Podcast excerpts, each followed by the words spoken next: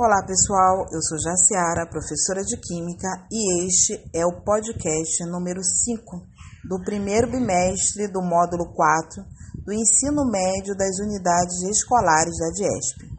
E o tema deste quinto podcast é Cadeia Carbônica Aromática e Alicíclica. As cadeias fechadas podem ser ainda subdivididas em aromáticas e alicíclicas. Cadeias fechadas aromáticas são compostos que apresentam um ou mais anéis benzênicos. O anel benzênico forma os denominados compostos aromáticos. Agora uma curiosidade. Os compostos aromáticos são importantíssimos nas indústrias, principalmente de petróleo. Os compostos de maior interesse comercial são benzeno, tolueno, ortoxileno e paraxileno. Cerca de 35 milhões de toneladas são produzidas em todo o mundo a cada ano.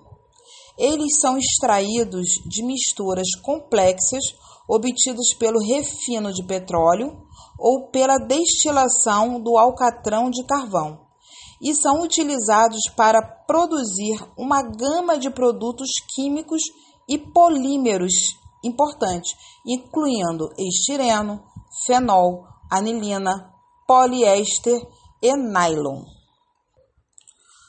Já os compostos alicíclicos eles possuem cadeia fechada, mas não apresentam anel benzênico. As cadeias cíclicas podem ser classificadas em homocíclicas ou heterocíclicas. Homocíclicas.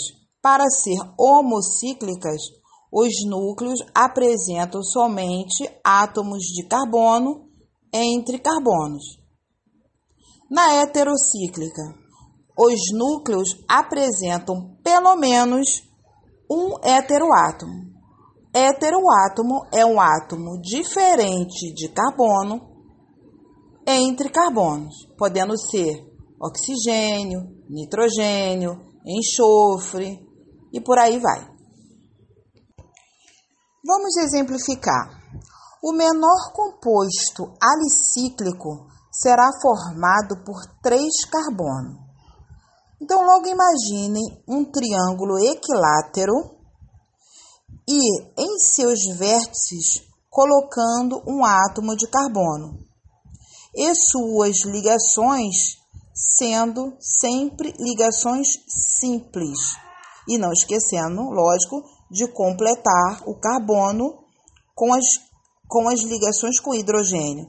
Então, cada carbono dos vértices vão ter duas ligações, uma ligação para cada lado de carbono e mais duas ligações com hidrogênio.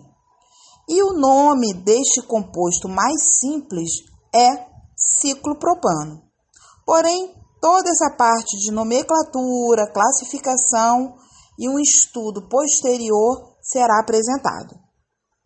Um anel aromático é como se desenhasse um hexágono e nas vértices colocássemos um carbono em cada vértice e fazendo ligações duplas em carbonos alternados.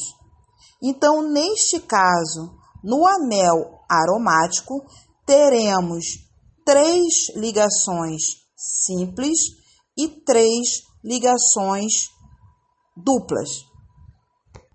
E não esquecendo de completar com as ligações de hidrogênio, que neste caso todos os carbonos terão apenas uma ligação com hidrogênio.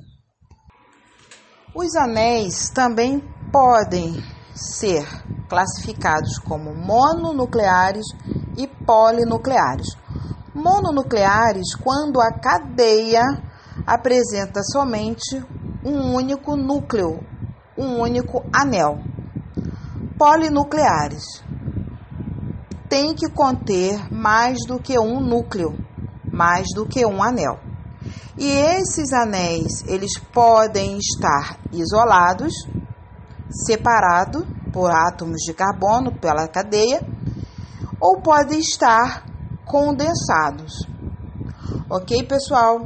Então, até o próximo encontro.